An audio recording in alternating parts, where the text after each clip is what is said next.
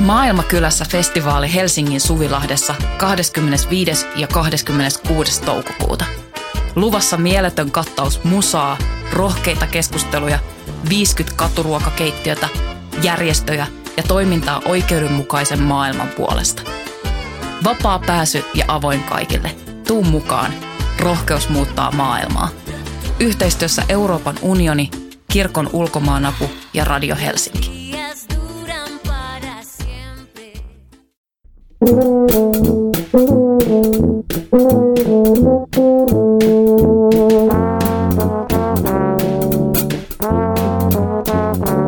Tervetuloa jälleen teatterin politiikkaa ja politiikan teatteria podcastin pariin. Minä olen Voimalehden kustantaja ja toimittaja Tuomas Rantanen. Tässä podcastissa peilataan teatterialaan kuuluvien teosten ajankohtaista yhteiskunnallisuutta. Tänä aiheena meillä on vuonna 1872 perustettu kansallisteatterin juhlavuoden paraatiesityksenä maamme päänäyttämällä esittävä Esa Leskisen ensimmäinen tasavalta. Se kertoo suomalaisen demokratian synnytystuskista. Usein tässä podcastissa politiikka haettu aika lavealla pensselillä käsitellen milloin minkälaisia yhteiskunnallisia jännitteitä tai identiteettinäkökulmia. Nyt päästään ihan syvään päätyyn ihan politiikan instituutioiden jopa puoluepolitiikan äärelle. Yhtenä vieraana täällä tänään studiossa on näytelmän kirjoittaja ja ohjaaja Esa Leskinen. Tervetuloa Esa. Kiitos. Ja toisena vieraana historian tutkija ja Helsingin kunnallispolitiikassa vaikuttava vihreitä edustava Oula Silvennoinen. Tervetuloa Oula. Kiitos. Journalisti täytyy sanoa, että itsekin on vihreä vaikuttaja Helsingin kunnallispolitiikassa. En kyllä ajatellut suosia mitään puolueita tässä tarkastelukulmassa. Ajattelin vaan, että kun tässä näytelmässä käsitellään niin paljon näitä politiikan ääriliikkeiden ilmiöitä, niin se tulee aika lailla sun revirille olla. Näin, näin siinä käy. Yes. Mutta mä voisin ensiksi kysyä Esalta, että mikä tämän näytelmän tausta on? Minkä takia itse innostuit tekemään tällaista ja mikä on kansallisteatterin idea nostaa nimenomaan tämä Stolberin ajan ensimmäisen Suomen itsenäisyyden alkuvaiheet tähän itse näytelmän aiheeksi? No mullahan on ollut semmoinen esityssarja tuolla kansallisteatterissa, joka käsittelee demokratiaa jossa on ollut sitten erilaisia näkökulmia ja sitten tuota, mm, joskus kolme vuotta sitten oivallettiin, että teatterihan täyttää 150, 150 vuotta, niin tota, sitten äh, nousi kysymys, että mitä siihen sitten juhlanäytelmäksi. Sitten mä ehdotin, muoto Stolberg on kiinnostanut siis pitkään, lähinnä sen takia, että siitä ei ikinä puhuta mitään. Se on jännittävää. Mäkin mietin, että, että tota, tyhjältä pöydältä, että niin kuin mitä kaikkea mä osaan luetella. Ja yllättävän vaikeaa se oli, vaikka sitten mun historia palaili pätkittäin, kun sitä niin kuin kooklaili ja katsoi ennen näytelmän näkemistä. Joo, joo että se, et se, se on jotenkin ruvennut, se jäi niin kuin jotenkin kalvomaan, kun mä sen ajatuksen sain. Siitä on siis varmaan kymmenen vuotta, kun mä ajattelin sitä eka kerran. Mutta sitten kun nousi tämä, että joku historiallinen näytelmä olisi varmaan hyvä juhlanäytelmä, niin ehdotin sitä tietysti ensimmäisenä ja siitä sitten ei sinne sen kummempaa. Niin ja nämä muut tämmöiset yhteiskunnalliset näytelmät, mitä sulla on ollut, niin kuin – äh, oliko se hetkinen neljäs hetki? Neljäs tie 11 hetki. Joo, neljäs tie 11 joo, hetki, joo. joo, molemmat on nähnyt. Niin nehän on silloin hyvin vahvasti tässä päivässä. Kyllä. Ja tämä niin kuin silleen kiepsahtaa, kiepsahtaa nyt sitten tietysti siihen Suomen itsenäisyyden alkuvaiheeseen Stolberin henkilön kautta. Kyllä. Mutta kyllähän siinä aika lailla resonaatiota tähän päivään tietenkin on, niin kuin varmaan kohta kuullaan. Niin se oli se ajatuskin siinä, että se varmaan tuota sitten sitä lukee ikään kuin nykypäivän tai ehkä tulevaisuuden kautta myös sitä. Mm. Ja Stolberg oli niin edistyksellinen porvarillinen päättäjä, edistyspuolueen edustaja ja, ja tota, joutui sitten aika lailla semmoisen veneen tasapainottajan tehtävän sekä vasemmalta että oikealta tulevan veneen keikuttelun suuntaan. Ja, ja tämä ehkä tekee sitten tästä aika kiinnostavan. Näitä ääriliikkeiden niin kuin, toimia tässä kuvataan tässä näytelmässä myös aika paljon. Niin, Stolberg on se näkökulmahenkilö, joka oli siinä välissä. Että mm. tuota, hän, hän, tuota, hän joutui sitten aikamoiseen pyöritykseen suoraan sanottuna. Kyllä, kyllä. No tämä ei varmaan Oula ollut sulle mitenkään epämieluinen aihe. Mä kuulin, että sä olit jo ensi illassa. Olin joo, joo, olin. Sain olla mukana vähän sen tässä produktiossa itsekin. Että tota, aihe on ollut sellainen, että, että on ihmetellyt oikeastaan hän niin kuin Stolberin hahmo ja hänen poliittiseuransa ympärillä pitkään vallinnutta jo sellaista niin kuin vähän alavireisyyttä tai, tai hiljaisuutta. Että tota, no nythän sitten tämä syksy on korjannut asioita aika lailla. Sieltä on kirjoja tullut varmaan 203 ja, ja, ja sitten ensimmäinen tasavalta näytelmä, niin tota, se varmaan palauttaa Stolveria kyllä sille sinänsä mun mielestä niin kuin ihan, ihan ansaitsemalleen paikalle lähimenneisyydessä. Joo, ja sitten siinä persoonasta välittyy tämmöinen aika vaatimaton kuva, ja nyt kun nyt historiallista lähteitä vähän seuloon, niin ilmeisesti semmoinenhan sillä on ollut, mutta samaan aikaan hän on ollut kyllä hyvin vahva yhteiskunnallista identiteetiltä, ja se on ollut siunaus siinä hommassa, kun hän on joutunut niin paljon vartijaksi. Joo, mä tapasin hänen pojanpoikansa Lauri Stolberin, joka on juristi myös eläkkeellä. Joo, ja hän sanoi, että hänelle jäi iso isästään sellainen kuva, että se oli ihminen, jolta puuttu, puuttu täysin kaikenlainen miellyttämisen halu. Mm. Et siinä jotain sellaista kylmä, äärimmäistä kylmäpäisyyttä siinä oli siinä kaverissa kyllä, et joka varmaan mahdollisti sen, että se pystyi olemaan niissä niissä paikoissa, missä se oli. Mutta Vierikon niin tulkinnasta tässä nimihenkilönä niin välittyy kuitenkin myös jotenkin semmoinen, että se on aika niin mukautuva ja mukava ja kiltti ja vaatimaton henkilö korottuuko ne nyt sitten jotenkin tässä tulkinnassa vielä enemmän vai miten sä? Mä, mä, mä, saanut sen käsityksen, että hän oli vähän tämmöinen jaanuskasvuinen ihminen, että hän oli hyvin tota, tämmöinen jäykkä, jopa majesteetilliseksi kuvattu. Oliko se Tanner vai kuka sanoi, että kaikista Suomen presidenteistä, mitä hän, on, hän kerkesi tapaamaan, niin Stolpari oli ainut, josta, jonka luokse mentäessä tuntui siltä, että kun olisi mennyt niin kuin majesteetin luokse. Mm-hmm. Ja hän, hän luki paperista ja ei, oli aika jäykkä noin niin kuin julkisesti, mutta kotioloissa kuulemma oli hyvin joviaali ja tykkäsi juoda kaljaa ja mm-hmm kertoa juttuja, että, no. että siinä oli tämmöinen kahtia jako. Ulkomaanmatkailusta ei tykännyt yhtään. Ei varsinkaan edu. Kyllä se ulkomailla siis oli nuorempana paljonkin, mutta ei edustusmatkoista. Ja. Iloitsen kaikista tapaamisista, jossa ei tarvitse olla läsnä. niin, niin hän sanoi kuulemma. Kyllä, kyllä. Ja, ja sitten niin kuin mäkin kertasin tuossa taustalla vielä ennen esitystä ja sen jälkeenkin, mutta siinä esityksessäkin nousee kyllä esiin, että hän oli nimenomaan, nimenomaan hyvin vahvassa roolissa yleisen ja yhtäläisen äänioikeuden puolustamisen suhteen ja tasavaltalaisuuden.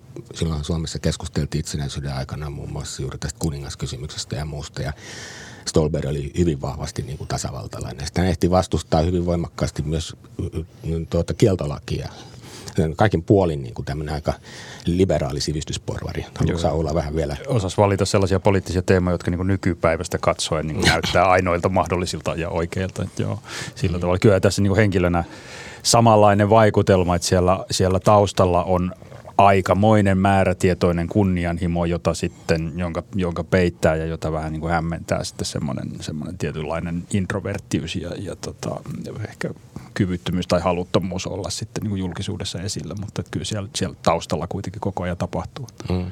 Mutta ehkä tässä pitäisi vähän kertoa, että tuossa käsitellään niin paljon just sitä semmoista suomalaisen yhteiskunnan niin kuin oikeusvaltio- ja demokratia-instituution niin kuin syntyä, siis just sille ajatukselle, että mehän ollaan niin kuin sisällissodan niin kuin ympäristöstä nousevassa asetelmassa, missä yhteiskunta on hyvin vahvasti kahtia jakautunut. Ja juuri siinä niin kuin näytelmässäkin nähdään, että tämä Stolberin rooli on aika vahva niin kuin tasapainolla ja yrittää saada niin kuin ikään kuin tämä kahtia jakautunut kansa samaan veneeseen. Mitä sä haluaisit Esa kuvata? Varmaan pohtinut tätä kysymystä. On se niin kuin teatteriesityksen ja näytelmän kannalta tavattoman niin kuin keskeinenkin jännite ajatellaan niin vahva suomalaisuutta ja Suomen itsenäisyyttä kuvaavat niin kuin lähtövaihe. Niin, hänellähän oli tämä hyvin kuuluisa artikkelisarja, jonka hän julkaisi heti äh, kansalaissodan päättämisen jälkeen tuota Helsingin Sanomissa. Siis muistat Saulasen nimen? Siis, tota, tulevaisuuden lähtökohtia. Tulevaisuuden lähtökohti, joka on niin kuin, mun käsittääkseni Suomen poliittisen historian merkittävämpiä tekstejä, koska se, se tota, sitä on niin nykypäivänä vähän vaikea tajuta, mitä radikaali se oli se hänen pointtinsa siinä, joka siis oli tämä, että nyt pitäisi unohtaa menneet ja unohtaa kosto varsinkin ja mm. unohtaa kaikki tällaiset taantumusajatukset, jotka nousi sitten sen tota, valkoisen Suomen voiton jälkeen ja, ja mennä niin kuin jotenkin yhdessä eteenpäin. Ja se oli varmaan sellainen hetki, että hän joutui niin kuin, silloin häntä alettiin vihata oikein kunnolla siis tämmöisten tota, sanotaan niin valkoisen Suomen äärilaidan tuota, taholta. Tässä taustalla just tietysti just sen hetken Suomi, jossa, jossa niin kuin mielipiteet on niin rajuja puolin ja toisin, että vaikka Jalmar Linner, joka aikanaan tunnettiin Suomen rikkaimpana miehenä, niin kun hän oli rohjennut julkisesti arvostella punavankien kohtelua, niin hän käytännössä niin kuin ajettiin Suomesta maanpakoon kuoli hyvin, hyvin onnettomissa olosuhteissa sitten.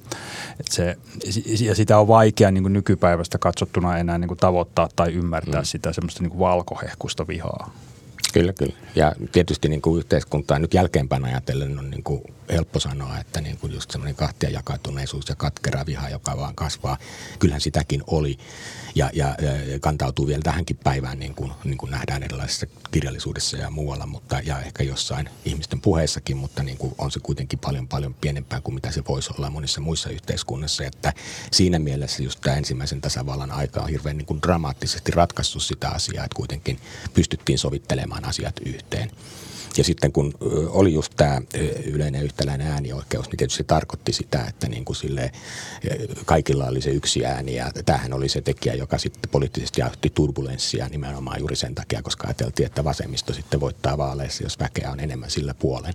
Ja tässä tarvittiin sitten ikään kuin tasapainoilija, joka meidän järjestelmässä tämä Stolberi oli tässä on tietysti taustalla vielä pitempi, pitempi kehitys sikäli, että, että viimeistään sitten jo vuoden 1905 vallankumous, joka sun, Suomessa tunnetaan suurlakkona, niin oli se, se joka sitten niin kuin räjäytti sen keskustelun siitä, että minkälainen Suomesta tulee, jos, jos tämä demokratia hommeli pannaan tai parlamentarismi pannaan pannaan niin kuin nykymuodossaan toimeen ja, ja siinä on ollut aikaa sitten käydä läpi näitä kaikkia pelkoja ja, ja, ja tota, saada niille sitten myös vahvistusta niin kuin, niin kuin vaikka sitten marraskuu 1917 yleislakkoineen, niin, niin monille valkoisille oli osoittavinaan, että, että niin kuin minkäänlaista sovintoa ei voida näiden punaisten petojen kanssa, kanssa edes harkita.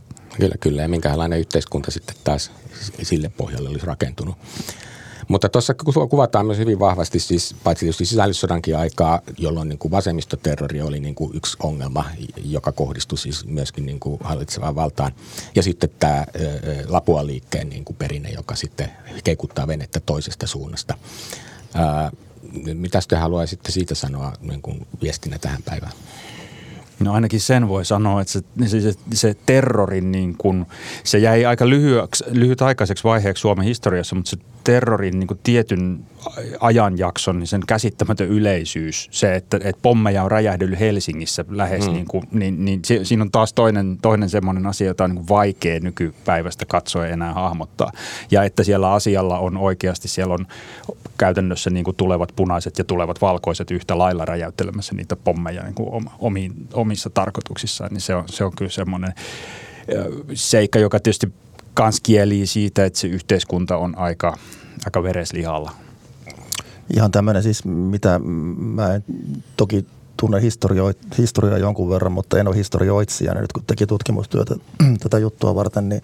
Niin ja, Aleksi Ahtola oli siinä niin kuin... Aleksi Ahtola oli mulle niin kuin tavallaan tutkimus tuota, kaverina, jos näin voi sanoa, että hän hankki sitten tuolla arkistoista paljon materiaalia, mutta tota, ja sitten niin tämä vaaliterrori, hmm. jota oli silloin 30-luvun alussa, niin en, en mä tiennyt siitä mitään. Ei, ei, ei, ei, ei lukenut kouluhistoriakirjoissa muistaakseni, että tämmöistä hmm. oli. Että ihmisiä uhkailtiin ja siellä oli äänestyspaikoilla hattupäisiä miehiä, jotka kertoi ystävällisesti, että mitä kannattaa äänestää. Ja. Että tota, että oli käsittääkseni aika yleistä. Ja, tällaistähän kerrotaan Yhdysvalloissa. Juuri näin tapahtuu tällä hetkellä. Joo. Ja. Se, se on aika, aika, aika raju ja siinähän kävi myös niin, että Stolberg joutui muilutetuksi, oliko se 30 tai kuitenkin niitä talous talonpoikaismarssien aikaa Joo, ja muuta vastaan. 30. Oli, kesällä, tai siis lokakuussa 30. Talonpoikaismarssi oli ollut siinä kesällä ja, ja siinä, siinä ihan selvästi siihen ajoittuu niin kuin Lapuan liikkeen se, se voiman huippukohta ja, ja mm. sitten Stolberin kyyditys syksyllä, niin, niin oikeastaan aloitti sitten sen, sen luisun lopulta, lopulta liikkeen lakkauttamiseen. Että mm. siinä niitä, niitä Mutta siinäkin oli todella vaaran hetket, että se talonpoikaismarssikin olisi voinut johtaa siis oikeasti jonkinlaiseen niin kuin kapitolivaltauksen tyyppiseen juttuun, hyvin paljon samanlaisia elementtejä itse asiassa asiassa, mutta sitten kuitenkin, kuitenkin puuttu se Trump, joka antaa sen viimeisen käskyn lähteä eteenpäin. Ja niin kuin me nähdään näytelmässäkin, niin ne nimenomaan Kosolat ja kumppanit ei ollut tässä ihan, ihan framilla, eikä heillä riittänyt sitten tavallaan onneksi niin kuin siihen kyky eikä niin röyhkeys sitten lopulta viedä niitä asioita loppuun asti. Halukkaita siellä kyllä oli. Että mä, tuo Paavo Susitaival, siis tuota, tämmönen, yksi tämmöinen hyvin vahva aktivisti, aattemies sitten IKL tämmöinen kantava hahmo, niin hän on kirjoittanut mainioita muistelmia ja tehnyt paljon haastattelujakin niiltä ajoilta. Ja tota, kyllä siellä oli valmiutta. Mä en tuohon saanut mahtua. Mulla oli paljonkin alkuperäinen versio näytelmästä, oli kolme kertaa pitempi kuin tuo, mitä tuolla näyttämällä on. Mutta, no, sen mä kyllä arvaan. Joo, joo niin, se olisi ollut kuustuntinen juttu sitten. Niin, mutta siis sain kerättyä paljon aika mielenkiintoisia lausuntoja, semmoisia Susi Taipalta itseltä esimerkiksi. Hänellä oli tota, että sääntöhän oli, että aseita ei saanut olla mukana eikä univormua, kun mentiin tuolla marssilla, mutta hänellä oli univormu matkalaukussa ja siis aseita oli aivan helvetisti. Entä tuo, ne oli auton takakontissa. Ja hänellä itsellä oli kuulemma takina alla munakäsikranaatteja niin paljon, että oli vaikea seisoa.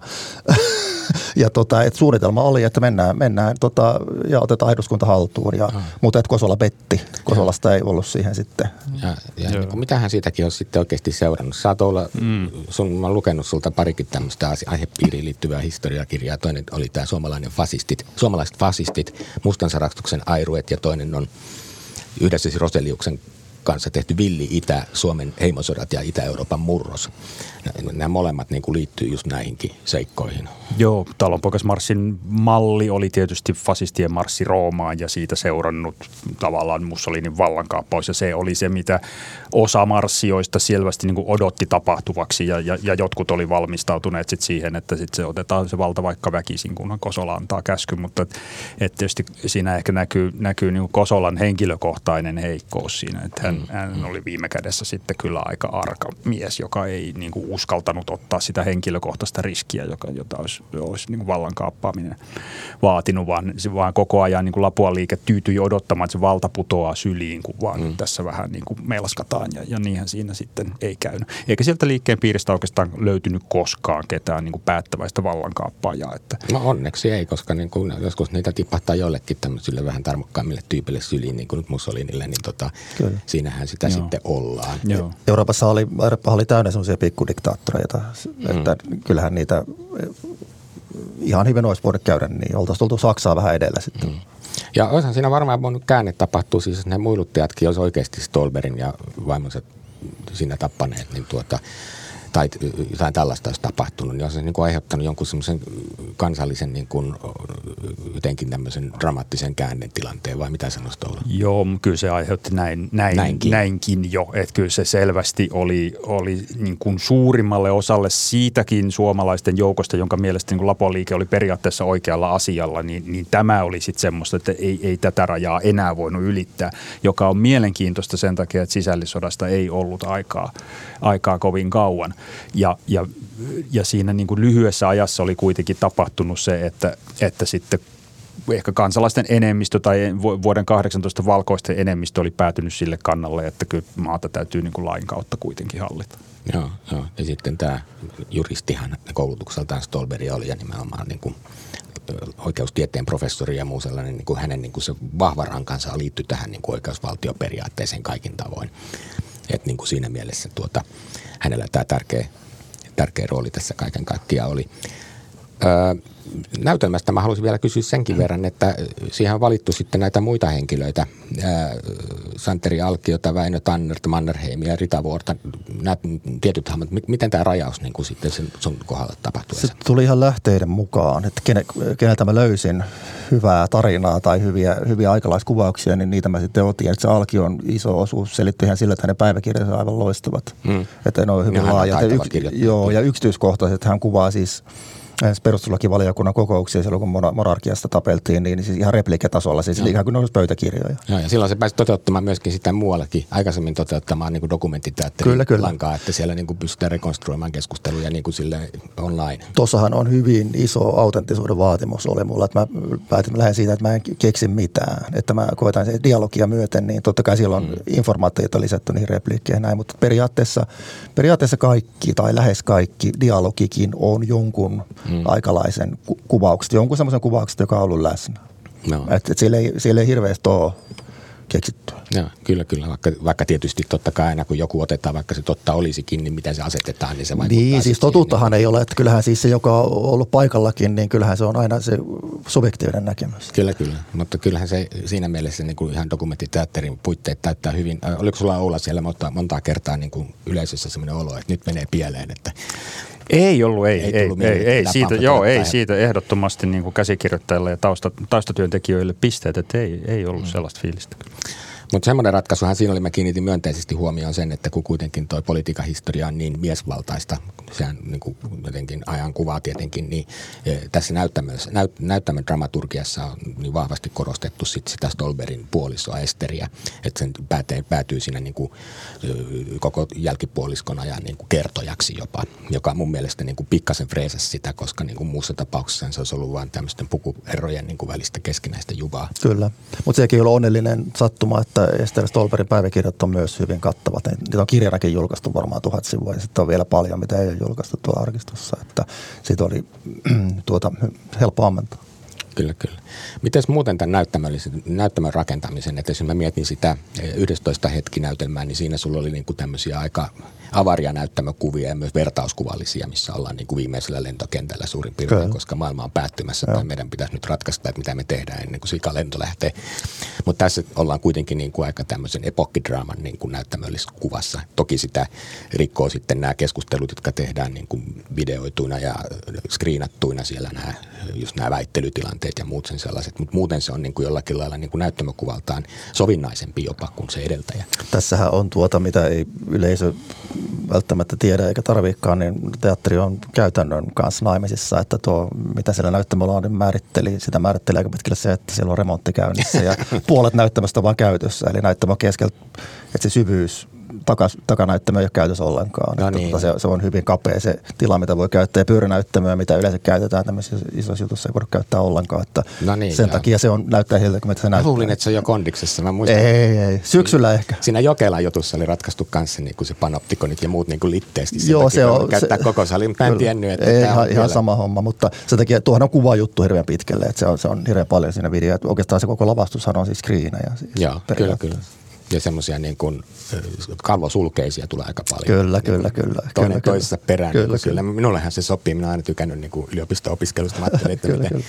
miten ihmiset jaksaa, mutta helppoa tekstiähän se oli ja sitten kuitenkin semmoista historiaa, jonka kaikki tunnistaa, että meidän pitäisi tämä tietää, eikä kyllä, kuitenkaan kyllä. muisteta ja näin. Sitä kohtauksesta mä pidin niin kuin näyttämöllisesti erityisen paljon just tämä muilutuskohtaus missä niin kuin tavallaan ollaan se auton sisällä Joo. ja sitten sitä kuvataan eri kulmista Joo. ja skiriinällä näkyy niin kuin ne ilmeet, mitä ihmisillä on ja Joo. tavallaan se semmoinen auton sisäinen niin kuin ahtaan paikan kammo tai semmoinen, kun ei tiedetä, että ollaanko tässä nyt oikeasti menossa ojan penkkaan vai mitä tässä tapahtuu. Kyllä. Et, et sitä. Joo, se on, mä pidän myös sellaisesta ilmaisusta tuon videon kohdalla, että jos sulla on kaksi näkökulmaa, että sä voit periaatteessa katsoa sitä sekä screeniltä että livenä, että sä voit vähän valita sitä kulmaa, missä sä, missä sä olet. Niin se on, varsinkin tämmöisellä isolla näyttämöllä, niin se on yleensä toimii aika hyvin, koska sitten kun ihmiset on, jos on intensiivinen kohtaus ja ihmiset on sit hyvin pieniä siellä, sä istut siellä toisen parven ylälaidassa, niin vähän pieneksi se jää sitten helposti. Kyllä, kyllä mitä sä olla katsojana tykkäsit tuosta touhusta? Siinä oli, siihen tapahtui todella paljon, paljon tota, mutta tota, siinä oli ihan kekseliästi sitten, sitten päästy, päästy tota sen semmoisen tietynlaisen niin kuin ähkyn fiiliksen yli. Ja erityisesti tykkäsin siitä pianistista, joka siellä taustalla soitteli sitten aina niin kuin aiheeseen liittyviä teemoja, sitoi siihen, siihen säästykseen. Sitten terveisiä vaan. Joo, se tuuraavat terveisiä. Ja aika paljon dokumentteja, aineistoahan siellä oli niin kuvaa ja screenattuna myöskin, joka niin kuin sitten sitoo siihen aikakauteen samaan aikaan, kun sitten näyttämällä henkilöt liikkuu niin edespäin. Niin edespäin. Mä voisin kysyä vähän sen sitä, tota, Esa, sulta sun ylipäänsä teatterin tekemisestä, että niin kuin sä kerroit jo, että nuo edellisetkin jutut oli tämmöisiä dokumenttiteatteriesityksiä, jotka oli yhteiskunnasta kantaa mutta sitten sä oot tehnyt tosi paljon klassikoita, venäläisiä klassikoita, Dostojevskia ja juttuja Joo. ja Bulgakovia ja mitä kaikkea. Joo. Ni, niin kuvaili vähän sitä teatterin tekijän niin kuin profiilia tai eetosta, mikä sulla itsellesi on. No mä oon siis 25 vuotta tehnyt, tehnyt näitä hommia jo, niin kyllähän se, se pikkuhiljaa muuttuu, että tulee semmoisia kausia, että samahan ei voi tehdä. Että mä aloitin, mä aloitin niin kuin klassi, mä aloitin niin kuin Dostoevski.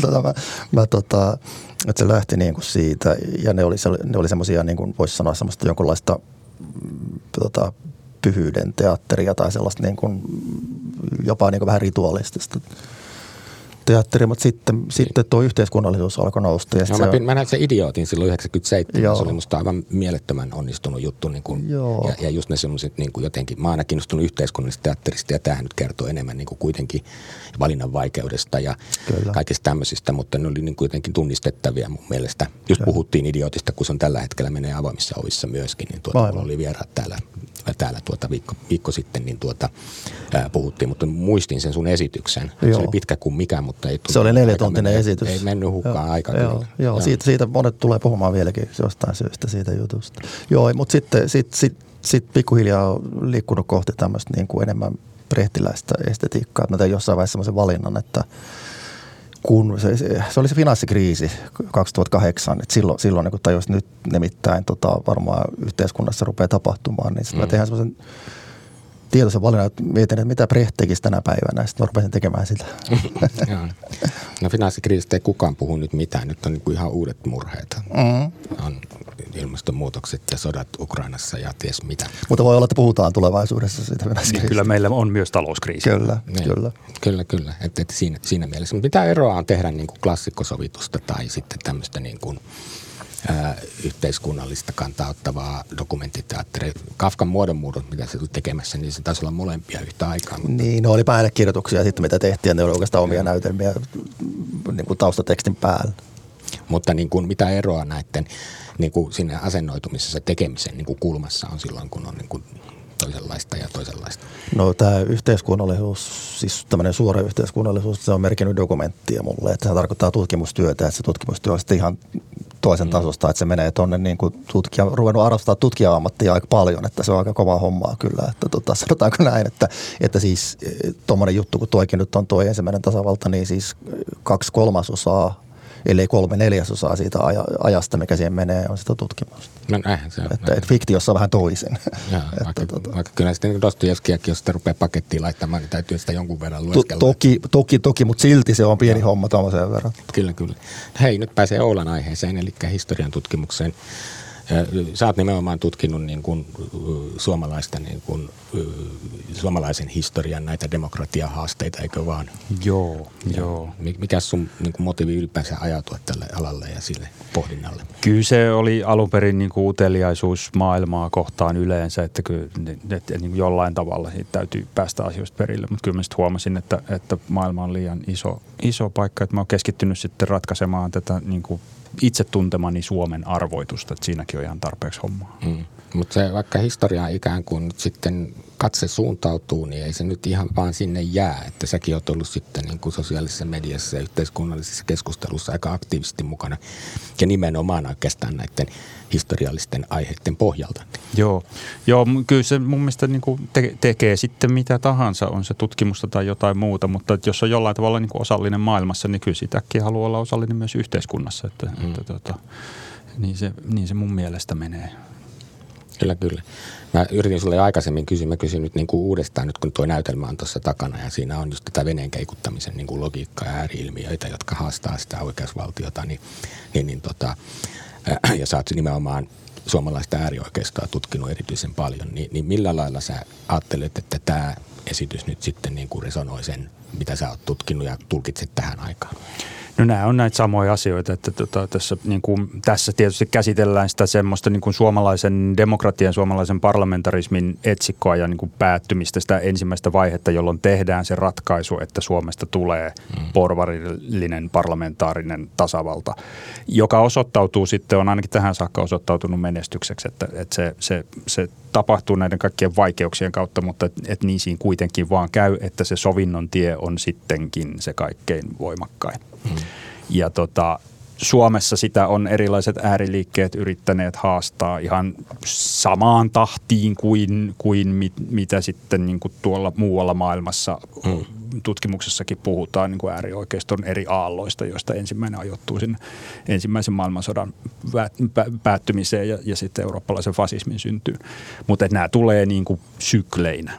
Kyllä. Ja tota, ne on hyvin samankaltaisia niin kuin aatteelliselta sisällöltään nämä liikkeet ja, ja tota, niiden vastatoimet ja kohtalotkin tuntuu olevan aika samanlaisia. Kyllä, kyllä. Mä sanoin, joku multa kysyi, kun mä olin käynyt katsomassa tuon näytelmän, niin että minkälainen se on. Sitten mä sanoin, että on se vähän semmoinen pompöösi opetusnäytelmä, mutta se ei haittaa yhtään, koska niin kuin juhlavahan sen piti olla, kun sen pitää tätä Suomen itsenäisyyden aikaa ja 150-vuotista kansallisteatterin juhlista. Ja sitten toisaalta että se opetuksellinen osuuskin on mun mielestä niin, niin kuin oikeamielistä ja se antaa meille niin kuin eväitä tulkita tämän päivän veneen keikuttamistakin. Ni, niin mä olin varsin tyytyväinen siihen, vaikka se ei ollut ehkä niin kuin sillä lailla avantgardistisesti niin kuin heiluva kuin mistä mä noin niin kuin perusmummaku on. Joo, Mutta tämä... se mahtui kyllä, niin kuin, musta oli hyvä teatteria, jolla oli tehtävä ja tarkoitus. Joo, mä tykkään sit itsekin, että kun se, se perustarina ei olekaan se joku, että, että että tota, käytiin sotia ja, ja lyötiin, lyötiin tota vainolainen, vaan sitten se on oikeasti se, että, että me päästään paljon parempiin tuloksiin, mm. paljon, paljon pitemmälle ihan vaan niin kuin rakentamalla hyvää yhteiskuntaa. Ja, ja se ei tosiaan ole mikään joulunäytelmä, joka kertoo niin kuin tavallaan sen tarinan, jonka kaikki tietää, vaan siinä niin kuin oli mun mielestä koko ajan niin kuin vahva semmoinen essenssi, että niin kuin me halutaan kertoa tällä näytelmällä jotain. Tunnistatko Esa näistä mun höpinöistä niin kuin jotain sellaista, mitä sä oot halunnut sinne laittaa? Joo, kyllä. Siis, kyllä mä oon saanut paljon palautetta ihmisiltä, että on, on, siellä on paljon sellaisia asioita, joita ei vaan tiennyt. Yksi semmoinen on tuo niin kuin vuoden 19-20 oikeasta vallankaappaussuunnitelma, jossa Mannerheim oli ainakin jollakin tavalla mm, mukana, mm. vaikka ei sitten loppujen lopuksi lähtenytkään. Se, se on aika paljon tilaa. Siis siitä, mäkin, joo, joo, mutta se on just sen takia, että siitä ei juuri puhuta jostain syystä. Se varmaan liittyy siihen tietynlaiseen Mannerheimin pyhyyteen, että ei mm, haluta, mm. haluta koskea sitä, vaikka se on ihan hyvin dokumentoitu dokumentoitua ne tapahtumat. Niin, ja sitten, sitten kyllä myös tuo sitä ihmiset puhunut yllättävän paljon, että ne ei, ne ei tiennyt, että, oli, että Suomella oikeasti oli kuningas, että se oli niin lähellä se monarkia. Kyllä. Ja kolmas on sitten tuo Lapuan liikkeen niin kuin aikaan saama tuota vaara, että siis, siis kaikki ne tosiaan tota, muilutuksineen ja ase, asevarastoineen ja, ja tota, vaaliterroreineen – mm. että he esimerkiksi vaatisi tosiaan äänioikeuden sitomista varallisuuteen uudestaan. Mm. Niin tota, tästäkään ei niin hirveästi. Se on enemmän se, se tota, narratiivi on yleensä se, että poikien leikkejä. Hevosen leikkejä, oli, mikä se oli entinen puolustusministeri? Joo, joo, joo, mikä se oli, joo. Tota. mm. Et tota, et kyllä siis semmoisia juttuja, että kyllä mä oon koettanut niitä nimenomaan painottaa, koska ne oli it, mulla itselleni semmoisia – mm. mistä ei välttämättä ollut niin paljon tietoa. Ja näissä näkyy tietysti myös kauniisti se, että miten se Lapualiikkeen henkinen ydin on nimenomaan niin kuin vuoteen, vuoden 18 lopputulokseen pettyneiden valkoisten niin kuin yritys vielä kerran toteuttaa se valkoinen Suomi ja, ja muun muassa kunnallislakiuudistus, joka sitten, sitten tota sisällissodan jälkeen vietiin läpi, niin, niin palauttaa se Suomi niin kuin aikaan ennen sitä takaisin, kääntää kelloa taaksepäin. Mm. Voisin Esalta kysyä, minkä takia teatterin tekijä tuumii, että historia on tärkeä tai historian tunteminen on tärkeä? Ehkä se johtuu siitä, että kun itselleen tulee ikään ja rupeaa tajuamaan, että no siis mua kiinnostaa historiaa yhä enemmän, kun itselle on tullut ikää jostain syystä. Mm, että, mm. että nuorempana kiinnosti vähemmän. mutta tota, se Mä kyllä huomannut itsessäni sama. Joo, kyllä. mutta siis se, että siis onko se nyt sitten Hannah Arendt, joka kirjoittaa, että siis se, se historian kontrolloiminen on, on niin kuin tämmöisten autoritaaristen yhteiskuntien niin kuin prioriteetti numero yksi. Että aina kun autoritarismi nousee, niin se historian narratiivi on ensimmäinen, mikä otetaan haltuun. Kyllä. Että tota, se on semmoinen asia, että sillä vaan – sulla pitää olla oikea historia. Sun pitää kirjoittaa historia uudestaan, jos haluat ikään kuin tämmöisen hegemonian. Mm, mm. Niin tästä syystä, niin tuota, kun autoritarismin kanssa ollaan tekemisissä tai, tai demokratian tota, äh, tota, rapautumisen kanssa ollaan tekemisissä, niin kyllä se historia nousee siinä ja jotenkin, jotenkin tuntuu siltä, että eletään kuitenkin niin, että nämä ihmisten yhteisölliset käyttäytymismuodot niin kuin yhteiskunnissa toistaa tiettyjä kaavoja, jotka tulee ehkä biologisesta joukkokäyttäytymisestä ja identiteettimäärityksistä, me ja ne ja kaikki tämmöiset jutut. Niin, niin tuntuu, että ne aina toistaa toisensa ja, ja samat virheetkin tehdään uudestaan ja samanlaiset ihmisten manipulaatiokeinot tuntuu vuodesta toiseen toimimaan. Se, mitä tapahtuu niin kuin Trumpin aikana, niin on niin kuin oikeastaan aika lähellä sitä, mitä tapahtuu niin kuin jossain toisessa paikassa toisella tavalla. Kyllä. Ja suomalaiset reagoivat niin kuin joihinkin asioihin niin kuin ulkopuolisiin uhkiin ihan samalla logiikalla nyt kuin ehkä joskus aikaisemmin. Kyllä. Et me täällä studiossa mietittiin pitkään sen Katri Valan tilanteesta 30-luvun Suomea niin kuin tekijöiden kanssa, kun oli tämä Vala-näytelmä, Hanna Ryti ja sitten Cecil Orbil, niin sitten tota, olivat tehneet siis nimenomaan Valasta näytelmän, niin tuota, pohdittiin sitä asiaa ja mietittiin, mitä se 30-luvun semmoinen niin kuin nouseva oikeistohenkisyys koko yhteiskunnassa, niin minkälaisia samanlaisia yhteis- yhteisiä piirteitä saattaa olla tässä ajassa, vaikka on myös erilaisia. Et niin kuin siinä mielessä tähän historian niin kuin läpikäymiseen ja tutkimiseen, niin, niin siitä saa kyllä aika paljon eväitä ymmärtää, mitä tapahtuu. Mitä tämä Oulasussa herättää, kun sä nyt sentään teet sitä työksessä. Joo, ei ihmisen psykologia ole, ole tässä ajassa ehtinyt miksikään muuttua. Että ihan, ihan samanlaisista naruista vetelemällä, niin, niin tota, sitten yritetään.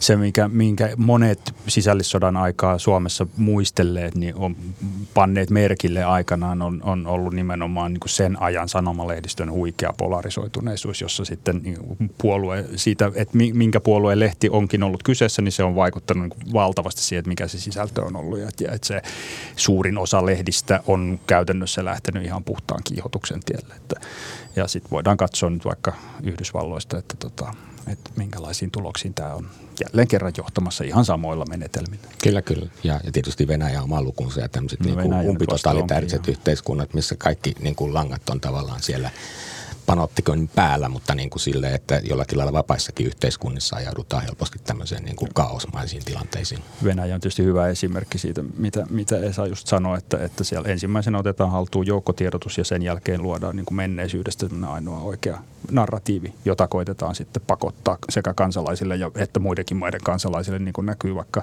Venäjän tämänhetkisistä muistipoliittisesta offensiivista Suomeakin vastaan. Kyllä. Mä just juttelin eilen yhden venäläisen dissidenttitoimittajan kanssa, joka, joka kertoi, että hänen niin kuin vanhempi sukulaisensa oli ollut niin kuin kaksi-kolme viikkoa katsomatta televisiota ja yhtäkkiä se rupesi kyselemään, että mikä tämä oikein tämä sota on. Että niin kuin, kun olet siinä tavallaan siinä flowssa koko ajan, niin sä teet niitä kysymyksiä. Sitten se on niin kuin ihminen, joka lähtökohtaisesti kyseenalaistaa samansa informaation tai epäilee, että ympärillä on manipulaatiota. Että tämmöistähän tämä on. Mutta sanoppa sinä vielä Oula, että minkä takia historiantutkija päättää itse ryhtyä politiikkaan? Sä oot tosiaan siis Helsingissä. Joo, en mä tiedä, onko sillä ehkä, ehkä sen tutkijuuden kanssa muuta tekemistä kuin, että tietysti, että, että niin kuin sanoin jo aikaisemmin, että jos on kiinnostunut, kiinnostunut maailmasta, niin, niin sitten sen asioihin haluaa kyllä yrittää vaikuttaa. Kyllä mun mielestä mikä tahansa tutkimus, niin se, se opettaa maailmasta jotakin. Ja sitten yleensä varmaan suurin osa ihmisistä haluaa sen tiedon pohjalta toimia. Mm.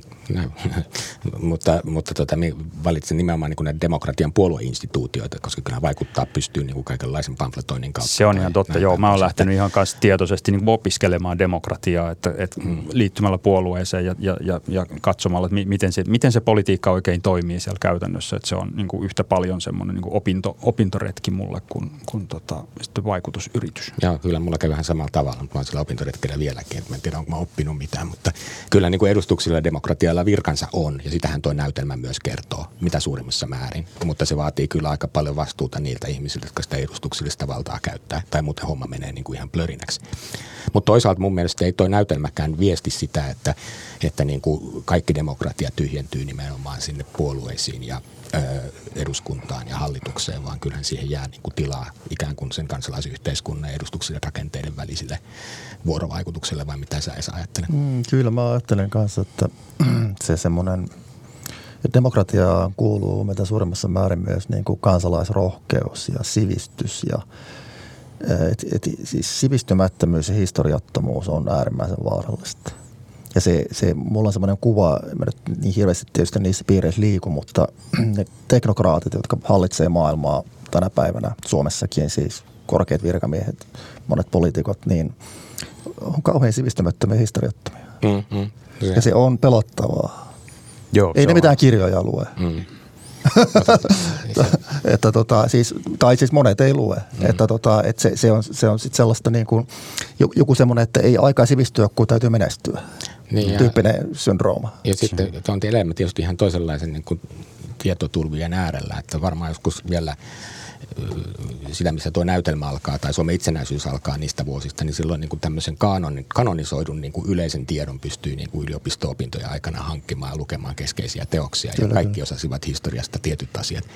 Mutta nyt tämä menee semmoiseksi sirpaloituneeksi, että sitä hajotettua tietoa on niin hirveästi, että niin kuin sille intellektuellinkin aika menee kaiken maailman Game of Thronesien kattamiseen. Se on totta, se sirpaloituu. Se on, se on ihan totta, se vaikeuttaa sitä tietysti suurin osa ihmiskunnan historiasta on ollut sellaista aikaa, jossa, jossa käytännössä on ollut vain jonkinlaisia myyttejä ja luuloja ja, ja tota, naapurin ukon kertomuksia niin kuin käytettävissä. Että sinänsä elämme, mm. elämme niin kuin parempaa aikaa kuin melkein koskaan, mutta, mm. mutta se on totta, että se kukaan ei voi elää ilman historiaa, vaikka osa meistä ehkä kuvittelee niin, mutta, mutta ei sitä tapahdu. Että, että sit jos se ei, ei tehdä edes sitä yritystä niin kuin olla jollain tavalla tosiasiapohjalla, niin kyllä sen narratiivin joku sitten laatii ja tarjoilee sinulle sinun historianasi, että siitä voi olla varma.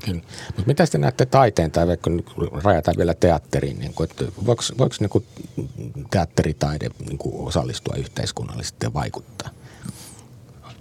Onko, mitä sä koet teatterin tekijänä? Totta kai, totta kai. Siis, se on tietysti aina subjektiivinen näkökulma sen tekijän tai tekijöiden, mutta tota, musta se on tietynlainen semmoinen vastuukin siitä, että tota, eikä mä ollenkaan sano, että kaiken taiteen, teatterin tai mikään muunkaan taiteen pitäisi olla jotenkin yhteiskunnallista. Kyllä mä näen, että taiteen idea on siis tota, taide taiteen vuoksi, että se on se taiteellinen mm. muoto, mikä, mm. mikä on viime... Että jos ei sitä ole, niin sitten ei ole mitään muutakaan.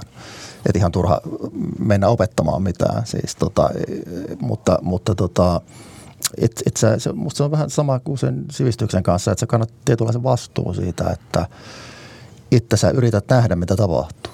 Mm-hmm. Samalla tavalla keinotekoista olisi varmaan rajata taide sitten vain taiteeksi taiteen vuoksi Kyllä. ja sellaisen, mm. että jossa ei saa ylittää tiettyjä rajoja. Juuri näin. Miten sä itse Oula taiteen seuraajana, niin tuumailet, että mikä, mikä on, niin kuin, käykö sä katsomassa nimenomaan yhteiskunnallisesti miellettävää taidetta mielelläsi? Itsehän olen pienen lapsen vanhempi, eli en käy yhtään missään nykyään, mutta, mm. tota, mutta en, mä sillä, en mä ehkä sillä perustella, kyllä mä koitan valikoida sellaista, mikä on kiinnostavaa syystä tai toisesta, mutta se syy voi olla sitten myös se, että, että tällä on jotain sanottavaa yhteiskunnasta. No, no kyllä sanoisi, mikä sua kiinnostaa noin muuten. Minkälainen teatteri? No itse tykkään kyllä sellas, just sellaisesta, jossa, jossa niin kuin peilataan joko nykyhetkeä tai, tai menneisyyttä niin kuin sen, sen näytelmällisyyden kautta. se kyllä vetoaa muuhun, mä tunnistan tämän. Mm. Mä voisin kysyä semmoista, kun mä oon nyt tehnyt tätä podcastia, jonka nimi on Teatterin politiikkaa, politiikan teatteria, niin mä oon huomannut, että koko ajan painuu vaan niin kuin teatterin politiikaksi, eli puhutaan niistä yhteiskunnallisista asioista, kun on teoksissa. Ja alun perin piti keskustella myös siitä, että politiikahan voi mieltää myös aika niin kuin teatraalisena. Ja itse politiikassa toimivana niin tietää hyvin, että vaikka yrittää olla rehellinen, niin joutuu kuitenkin niin kuin poliitikkona ottamaan rooleja, rakentamaan draamaa, näyttämöllistämään, freimaamaan asioita, jotka on jollakin lailla sukua näyttämöllistämiseen, että mitkä asiat niin tulee vastakkain, jotta saisi enemmistöjä taakse ja näin päin pois. Mutta onko sä Esa katsonut politiikkaa sillä silmällä, että sä näet, että noihan, niin kuin, noihan niin kuin sillä näyttelee tai tekee rooleja tai tekee juuri tätä näyttämöllistämistä. Miten se niin ohjaajana seuraa televisiossa vaikka A-studiota? Kyllähän se on, totta kai se on näyttelemistä. Että tota, heillä on usein ihan opetellut vuorosanatkin siis, tai itse asiassa yleensä on, mm. kun mennään tuollaiseen. doktorit on etukäteen Kyllä, ja... kyllä, ja sehän näkee. Siis se, se tuntuu mm. aika pahalta välillä suoraan, suoraan sanoen, mutta tota, tietysti no. mä ymmärrän sen, että, että sitten – täytyy valmistautua, mutta roolejahan ne on totta kai on rooleja, jopa ihan käsikirjoitettuja rooleja. Kyllä, kyllä. Ja sitten jotkut aloitteet ja tekemiset niin kuin sillä tuntuu joskus tosi kurjalta, että niin kuin asia, jolla on hirveästi yhteiskunnallista merkitystä ja se pitäisi saada ratkaistua, niin sitten se ikään kuin joutuu pelipalloksi siinä jota maalataan sitten eri suunnasta erinäköiseksi sen takia. Kyllä. Että, niin, niin kuin sanokaamme näin, että vaikka itse puolue ihminen toimii siis puolueessa, ainakin noin kunnallispoliittisella tasolla, niin, niin joutuu häpeäkseen toteamaan, että kyllä se oma leirikin osaa niin kuin nimenomaan tätä tällaista roolituspeliä tai näin. Onko sä Oula niin kuin sitten itse huomannut vastaavanlaista? No mä oon kanssa niin sun, sun, sun, kanssa suunnilleen samalla tasolla kuntapolitiikassa, että sen, sen on kyllä huomannut heti, että, että jos kamerat on paikalla, niin sehän menee teatteriksi se homma. Ja, ja, mutta että sitten on toisaalta lohdullista niin kuin istua niissä kokouksissa, jotka eivät ole julkisia, jossa sitten se loppuu se esittäminen, koska ei ole yleisöä. Ja, ja, tota, ja niissä voi käydä sitten jopa ihan niin kuin järkevää keskustelua. Että kyllä ne yhteiset asiat sitten tulee sitä kautta kuitenkin jollain tavalla hoidettua mm. aina. Tuo on hyvä aika mielenkiintoinen näkökulma itse asiassa, että yleisö luo teatterin. Että kun on yleisö, on teatteri, sitä ei pääse. niin, niin, tota. näinhän se on ja sen takia mä aina sanon, kun välillä miettää, että kaikkien poliittisten päätöstekotilanteiden pitäisi olla julkisesti avoimia, niin mä aina yrittänyt tämmöisenä jo vähän parkkiintuneena niin kuin topputella, koska se johtaa siis hirveän helposti siihen, että sitä niin kuin päätöksiä ei saada tehtyä, kun kaikki joutuu niin kuin esittämään niin kuin tavallaan asioita niin kuin sille omalla tavallaan. Totta kai niin kuin läpinäkyvyys ja julkisuus on hyödyllistä, mutta jossain tapauksessa se voi kääntyä Joo. oikeasti asioita vastaan. Mutta se huono puoli on tietysti se, että, että niin kuin muille ulkopuolisille se välittyy se politiikka vain näiden teatterikappaleiden kautta. Ja, ja, ja niin kuin ne luulee, että eduskunnan täysistunnossa tehdään politiikkaa ja käydään poliittista Kyllä. keskustelua, mikä ei pidä paikkaansa. No näin, näin, näinhän se on. Ja sitten tosiaan kaupunginkin politiikassa, niin suurimman osan niistä valtuuston kokouksia niin kuin käytävällä tapahtuvat keskustelut, missä tapaa niin kuin niitä muiden ryhmien muissa lautakunnissa toimivia henkilöitä, niin saattaa olla hedelmällisiä niin kuin asioiden edelleen edistämisen kannalta kuin se, mikä menee aika lailla etukäteen kirjoittun dramaturgian mukaan siellä, siellä itse salissa. Mutta tähän ei ole mitään uutta. Mä huomasin, kun lukin noita eduskunnan pöytäkirjoja, tota, sanotaan vuodelta 17, 18 tai 30-luvulta, niin kyllähän siinä hirveän paljon lehtereille puhumista myös silloin, silloin oli jo. Varmaan oli Sokrateen aikaankin. Että se tavallaan se, se että sä, sä puhut niinku suuremmalle yleisölle.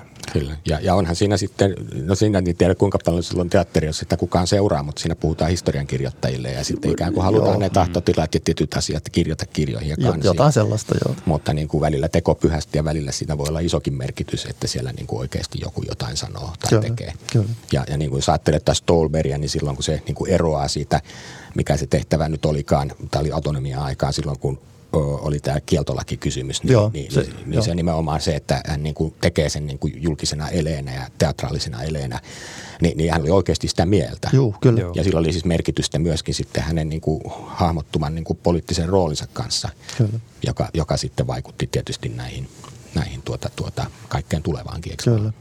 Hän erosi myös silloin, kun tuota, tasavaltalaisuus hävisi tuota äänestyksessä ja päätettiin, että Suomelle – Suomelle tota, tulee kuningas, niin se, se on poliitikossa musta arvostettava piirre, että mä ainakin olen siinä käsityksessä, että hän, hänellä ei ollut erityistä halua nimenomaan olla siellä. Mm-hmm. Että ei ollut sellaista niin kuin ura pyrkyryyttä politiikan suhteen, että, että okei, ei sitten. Mm, mm. Niin musta se on ihan semmoista toivoisi enemmänkin. Että niin eikä se tuntunut olevan kovin katkera sitäkään, että sitten hävisi myöhemmin ne presidentinvaalit. Ei lainkaan. Ei lainkaan. Tehtävää, että ei lainkaan. niin kierroksu sitä edustuksellista tehtävää kyllä, siinä. Kyllä.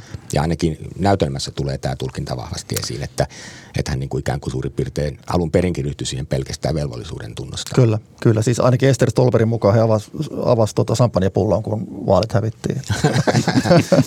kyllä, kyllä, kyllä. Miten paljon sitten mietitte sinä ja tiimi yhdessä ja näyttelijät niin kuin niiden roolihahmojen, historiallisten hahmojen, jotka vähän sellaista vahakabinettia kumminkin niin kuin noin oikeasti, kun mm. me tiedetään ne vaan niin kuin tuolta historian kirjoista ja seinän valokuvista vanhoista ja näistä, niin tota, miten paljon siinä niin kuin tehtiin vaivaa Stolberin ja Esterin ulkopuolelta, tarkoitan näitä muita henkilöitä, että heidän niin kuin luonnekaraktereja rakennettiin?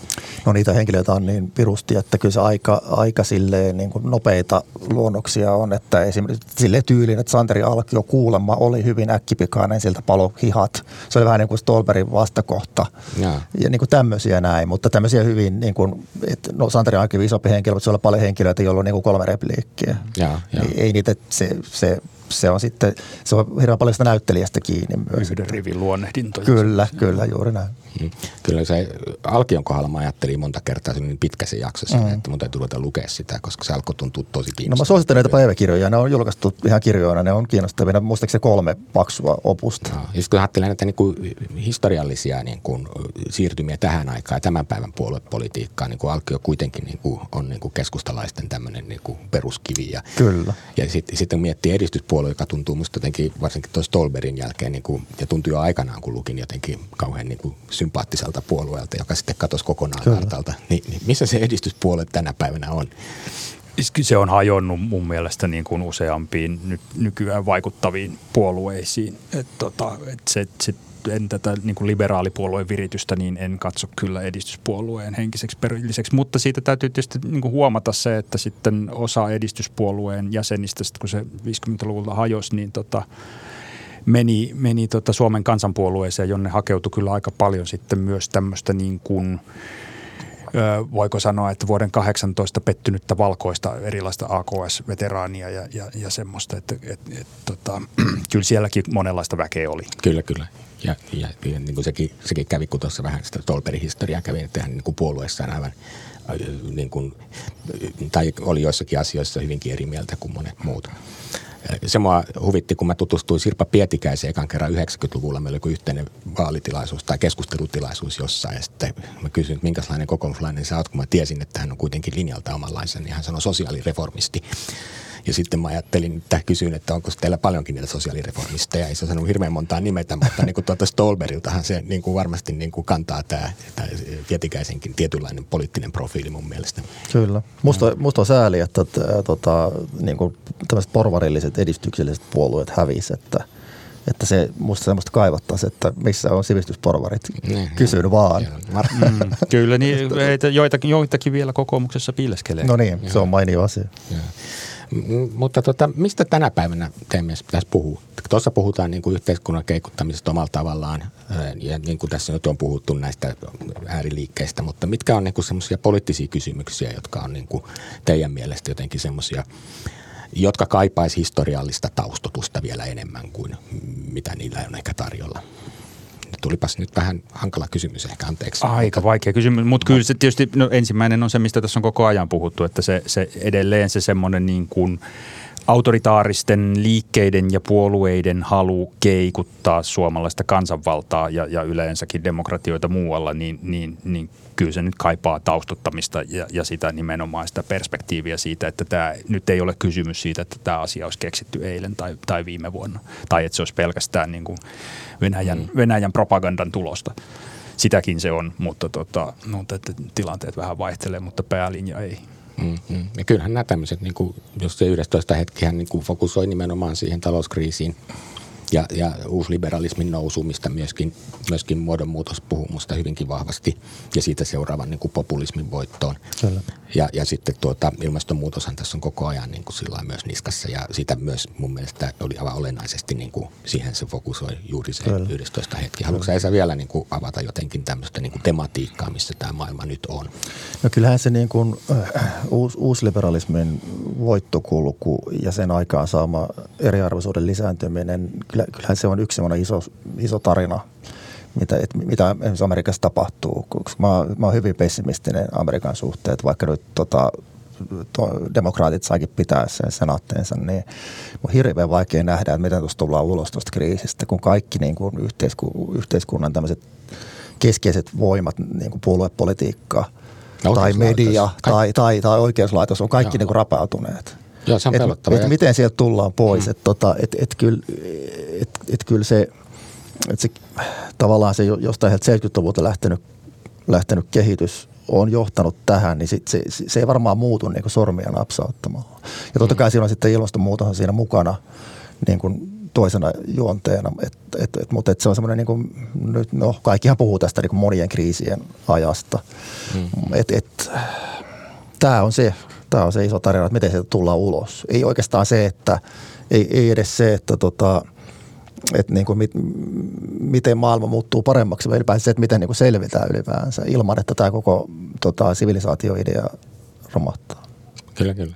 Ja kyllä mä niin kuin katsoessani sitä näytelmää, niin mun niin kuin Yhdysvaltojen tilanne tuli koko ajan mieleen. Ei mm. niinkään Venäjä siis niin kuin sen takia, kun Venäjä niin kuin tavallaan... Niin kuin, Venäjä on ikinä ollutkaan demokratia. Ei, niin on niin, se, se, ei, ja se on niin kuin totalitaarinen täysin, siinä ei ole niin kuin minkään, mutta siis nimenomaan se prosessi, mikä Yhdysvalloissa on, niin on semmoinen, joka uhkaa niitä demokratia-instituutioita, just niin kuin sanoit. Se on, se on ihan järkyttävä kriisi, jos tota Amerikan demokratia romahtaa, koska se kuitenkin oli ensimmäinen moderni demokratia. Joo, joo. Et se, mutta sen verran toivoa siinä ehkä on, että, että nämä on, niin kuin, nämä on nopeasti nousevia aaltoja, ne voi myös laskea nopeasti. Sitten kun sieltä poistuu näyttämältä jotain niin kuin Trumpin kaltaisia johtajahahmoja tai, tai ne rupeaa parhaimmassa tapauksessa sotimaan sitä, sitä niin kuin itse synnyttämään se puoluetta vastaan, niin, niin tota, sitten hyvin äkkiä niin myös niin kuin autoritaareilta katoaa se johtotähti ja, ja sitten voidaan mennä niin kuin nopeastikin rauhallisempaan päin, mutta tota, en nyt vielä ole kauhean toiveikas. Toivotaan, että näin tapahtuu. Toivotaan, toivotaan.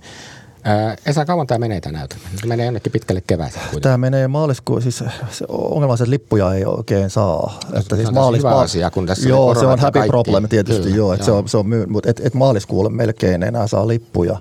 Että kannattaa hankkia niitä, jos niitä haluaa. Syksyllä todennäköisesti tulee, siis ensi vuoden, syy, vuoden päästä tulee lisäesityksiä. No se kuulostaa. Että et sille syksylle mm. kyllä saa sitten, että tota, mutta että sitten se loppuu, sitten ei enää. Joo, ja onhan toi esitys, minne pitäisi niinku ihan koululuokkiakin viedä just sen takia, koska siinä nyt oikeasti puretaan paitsi se historia, niin sitten tämmöinen niin kuin institutionaalisen demokratian niin kuin olemus tavalla, joka niin kuin, mistä, mistä pitäisi saada opintoviikkoja suurin piirtein. Kyllä. Mitä sä oot tekemässä seuraavaksi? Sitäpä ei moni tiedä. ei, ei, paljastaa en, mä pysty, en, en mä pysty antaa, tota, mulla on ollut tota, tässä kaikenlaista, mun tota, isäni menehtyi tuossa pari viikkoa no, sitten ja se tuli tuon esille jälkeen heti, niin mä olen oikein, mulla on kyllä siis muistiinpanoja korona-ajalta mm. aivan hitosti, sen mä tiedän, no. mutta mä en lukea niitä. Et ehkä siellä on joku, siellä on varmaan 20 ideaa, hyvässä lykyssä yksi niistä toimii, näin se yleensä on se suhde. Ja ennen koronaa sä sanoit mulle, että jotain klassikkoja sä olit kanssa taas pystynyt miettimään, mutta sitä Joo, joo ei, se, se on nyt teletoitunut, maailma muuttui jotenkin, niin tota, näin voi käydä. Kyllä, joo, joo. kyllä, kyllä. Entä Soula, mitä sulla on siis pöytälaatikossa? Mä kirjoitan seuraavaksi valmiiksi Suomen ja holokaustin historian, jota on tässä työstänyt jo, jo muutenkin vähän aikaa, niin tota, se on se seuraava iso juttu. No niin, koska se tulee ulos. Odotamme kyllä kiinnostuksella. Toivon, että ruvettaisiin ensi vuoden lopulla ole siinä kunnossa, että voisi lähestyä kustantajaa. No niin. Näillä evään, kuulkaa. Tämä oli kiinnostava keskustelu ja nimenomaan haluaisin itse nähdä sen, että just teatteria ja taidetta tehdään just suhteessa historiaan koska niin kuin antaa mahdollisuudet, kun teatteri on tämmöinen niin kuin yhteisöllinen taidemuoto, missä me kokoonnutaan jonnekin paikkaan kokemaan yhdessä jotakin. Jos me koetaan yhdessä jotain niin kuin historiaa, joka liittyy meihin kuitenkin, niin siinä tapahtuu aika paljon asioita. Mitä te tästä tykkäätte? Tykkää. Juuri, juuri näin. kiitos, kiitos kundit. Tähän on hyvä päättää. Tämä on siis Teatterin politiikka, politiikan teatteria podcast, jota kustantaa Voimalehti. Minä olen Voimalehden kustantaja, toimittaja Tuomas Rantanen tänään vieraana ovat olleet kansallisteatterin pääohjaaja Esa Leskinen ja historian tutkija Oula Silvennoinen. Kiitos kuulijoille, kiitos vieraalle, kuulemiin ja seuraavaan kertaan. thank you